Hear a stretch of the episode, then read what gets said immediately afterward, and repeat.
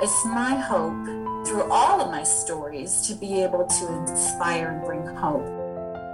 As far as messages that people get from from each of my books, it's so different. Uh, I realize that what somebody needs as they're reading will speak to them in a different way than someone else. It's it's it's very it's really cool how God just kind of works through stories to touch people right where they need them.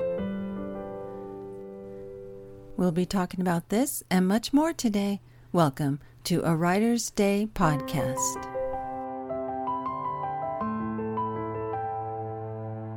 Hello and welcome to my podcast. My name is Ruth Douthit, and I'm an award winning author of books for middle grade readers. And I'm the current president of Christian Writers of the West, the Arizona chapter of American Christian Fiction Writers. Welcome.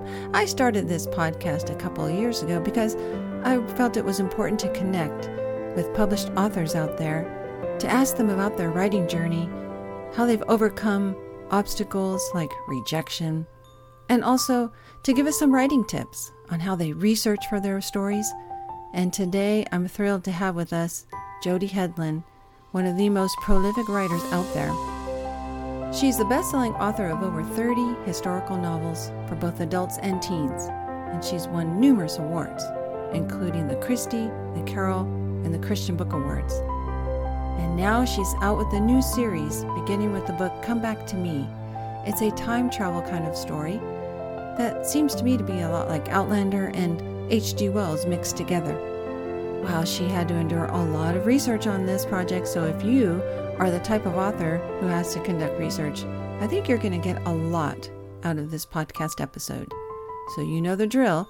Grab your favorite beverage, a comfortable chair, kick back and relax as we listen to award winning author Jody Hedlund.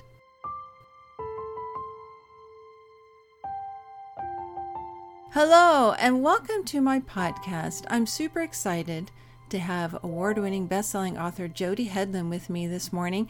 Jody was one of my first interviews that I had when I started my podcast about two years ago. And I thought I'd ask her to come on again to talk about her newest release that's coming up this summer, Come Back to Me, which is a fascinating time travel kind of novel. So, welcome, Jody, to talk to us about your book. Thank you for having me again, Ruth. It's a pleasure to be back. Now, you are a best selling author of over 30 historical novels, both for adults and teens. How on earth did you do that while also raising five kids and having a whole bunch of cats, too? oh, yeah. Well, I tell you, it has been a very very wild adventure over the years of trying to squeeze in writing time amidst raising a busy household. But um, I am on the far end now. My two twins, my twins, my twin daughters just graduated from college a couple weekends ago. Oh, wow. So now I have three college graduates, and my one of my sons just graduated from high school, and so right now I only have one left in wow. the nest. So uh, I've been able to gradually increase the amount of time that I'm able to spend on my writing and and that's been that's been fun to move into a new stage of having a little more concentrated time without constantly being interrupted. I bet. Well, yeah. this this project come back to me, wow, this seems like it really needed a lot of time, uh, a lot of attention, because wow, you had to do a lot of research for this. So, why don't you tell us a little bit about your latest novel, Come Back to Me? Sure.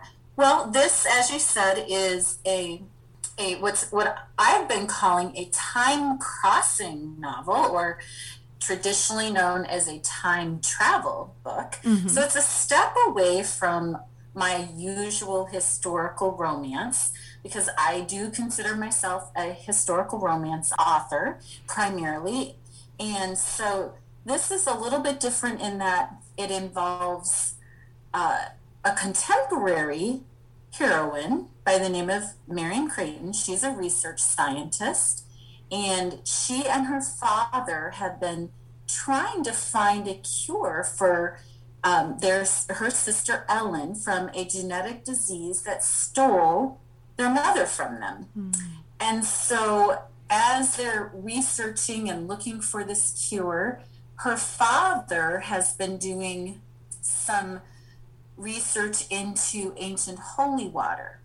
And so, when he falls into a coma, Marion discovers some clues that suggest that he has crossed back in time. First, she thinks he's insane until she starts testing his theories for herself and finds her finds herself crossing back into time, into back into the Middle Ages. And so this is a time crossing novel, as I mentioned, where she eventually finds herself fully back in the Middle Ages. And as I was researching for this particular novel, as you said, it took a lot of research and a lot of digging and a lot of imagination. Yeah. Um, I was trying to come up with a way to do time traveling without using like a time machine. Like uh, we saw in i don't know if you watched the recent show timeless but they had like this big round time machine that mm. allowed them to go back into different time periods. Or sometimes we think of fast cars like in the movie back to the future. And or sometimes even like the stone hedges in Outlander. And mm-hmm. those methods generally take the body out of the present and plop them smack down into the past. But I wanted a time crossing that wasn't quite so obvious, where bodies weren't disappearing. So in crafting my new release, I uh, create wanted to create a time crossing that sounded somewhat believable so I began doing research on people who had fallen into comas and read accounts of them waking up from their comas and describing having very realistic dreams while in their comatose states. Dreams that almost felt as if they were having an alternate lifestyle. And then I, as I was doing research into this ancient holy water that was once believed to cure diseases, uh, I also realized that the holy water gave very realistic visions. And so after sort of merging those two concepts, the comas and the holy water, I decided that would be my vehicle for the time crossing. and so that um, led me to uh, delve more into the the theories behind the holy water. And as I was looking into the holy water, I began to realize that this wasn't necessarily all fable, that there were real stories about people who had been healed as a result of drinking the holy water. And if you were to go to Canterbury Cathedral today, you would find what are known as the miracle windows in the cathedral that tell the story of different people having been healed as a result of drinking this holy water.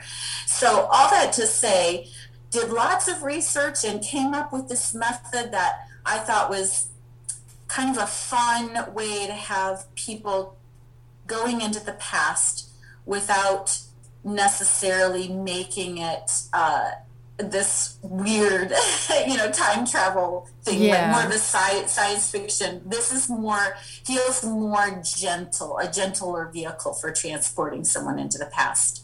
That is, if that makes sense. Yeah, it does. I think that's great. I mean, we all know like the H.G. Wells time travel machines and such, mm-hmm. like you had mentioned, but this is so unique. Now, it reminds me a lot of the book The Historian by Elizabeth Kostova. I uh, read that years ago and I'm rereading it, just started a couple weeks ago, where she's a daughter trying to find her father and she travels across Europe, but she encounters uh, information about Vlad the Impaler, Dracula. But your oh. book deals more with um, the 1600s, Middle Ages, Canterbury. I mean, what was your inspiration for going all the way back to the 1600s and the Middle Ages? Where did uh-huh. that come from, that inspiration to do this? Well, actually, I went all the way back to the 1300s. Wow. And that was a time of great unrest in the Middle Ages. Mm-hmm. Particularly, I picked uh, the year 1381 and 1382 because it was a time where there was what has become known as the peasant revolt. Mm. And this was a revolt that happened in England that where bands of peasants were roaming the countryside and their numbers were swelling every day because they were discontent with the taxes that were being levied upon them to pay for the war that was going on at that time between England and France. And that war was known as the Hundreds Year War. And so these high taxes were being put upon the poor and they couldn't pay them. And so the peasants began to revolt and they were basically roaming across the countryside and leaving this vengeful destruction in their wake. And they, in, in this in Come Back to Me, as Marion goes into the past, she finds herself smack dab in the middle of this war, which makes for very interesting and fun writing as she's facing all this danger, leaving her her comfortable life in present time and going back not only to a strange new type of life where she doesn't have all of her modern conveniences, but now she's in this really dangerous setting. And so I picked that because it just was one of those time periods that's just rife with all kinds of plot information that I could add in. And as well as that, there were, it made for adding in a really great hero. And so the hero of this story is a knight from the Middle Ages, from this time period, who has been fighting over in France in the Hundred Years' War, and he's come home on leave. He's been over there off and on for about 10 years. And so when he is at home, he's experiencing all of this unrest. He's a nobleman, and his peasants and the peasants in the countryside are, are kind of starting to revolt, and he wants to protect his family. And he comes across Marion and offers to protect her. And so the whole story takes place as with him trying to figure out how to save his family from these dangerous peasants. And also obviously is a a love story where of course yeah. in love. So yeah. Of course. Yep oh that's so neat. I like that you said it there because like you said there's plenty of conflict and mm-hmm. uh, a lot of you know, a conflict within the characters having to make certain decisions and such. Fascinating setting, era, mm-hmm. all of that. I, I just love that.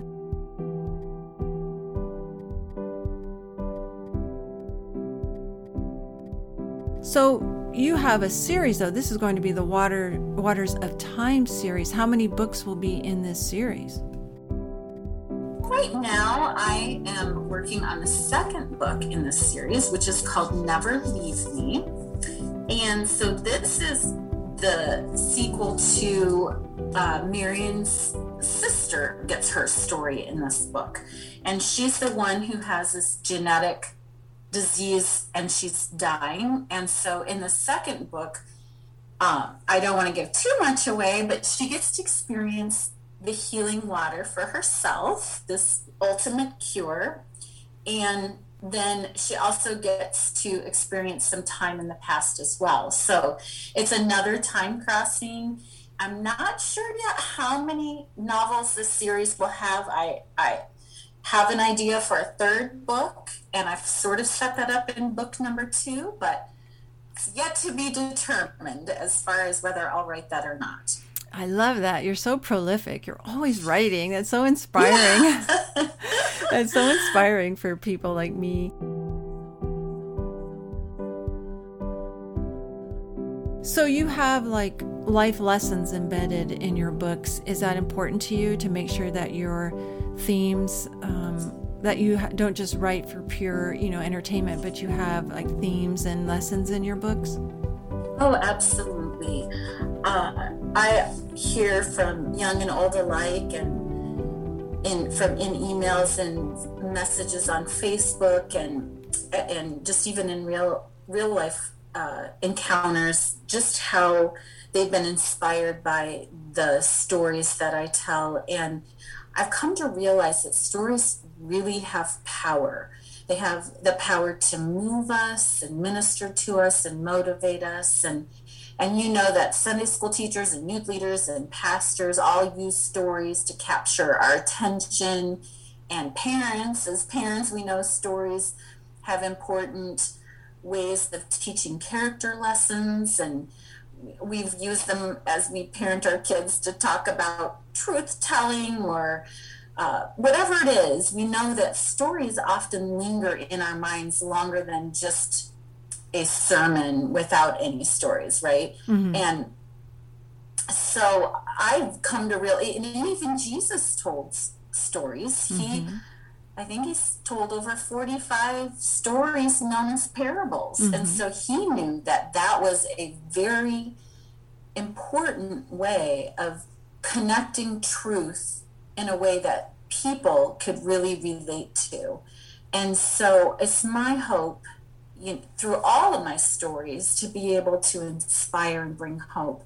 And as far as messages that people get from from each of my books, it's so different. Um, I realize that what somebody needs as they're reading will speak to them in a different way than someone else. It's it's it's very it's really cool how God just kind of works through stories to touch people right where they need them.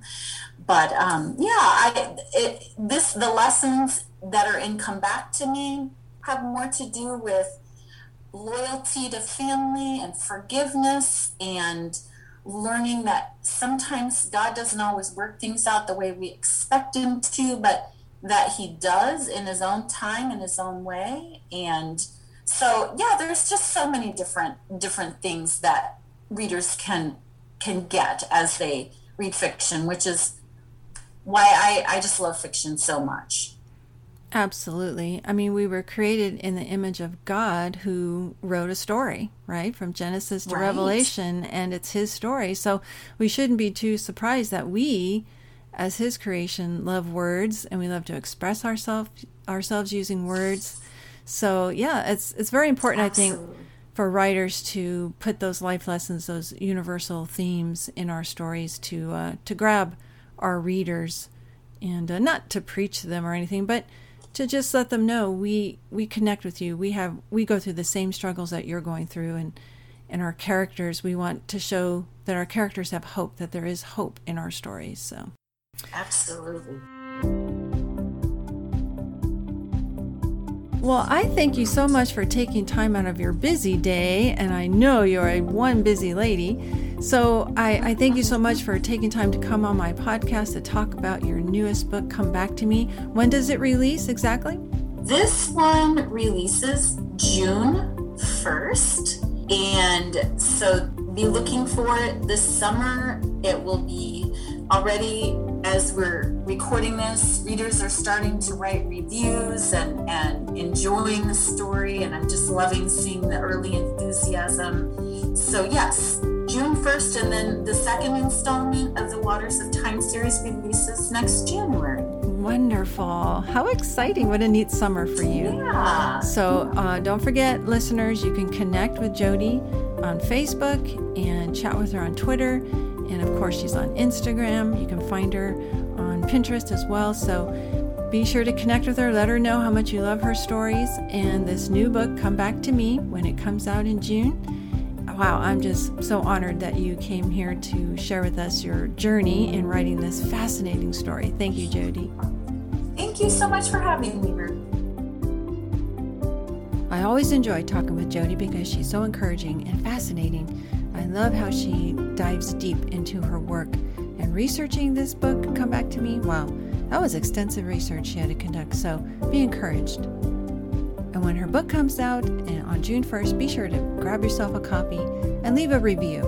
because that's what encourages us writers to continue writing. And even if there, there's some criticism, doesn't matter. That's how we learn to become better writers. So do her a favor and leave a review of Come Back to Me. Really look forward to more books in this series. I thank you for taking time out of your busy day to join me here on my podcast to learn more about the writing process. And remember, always keep moving forward on your writing journey. And until next time, God bless.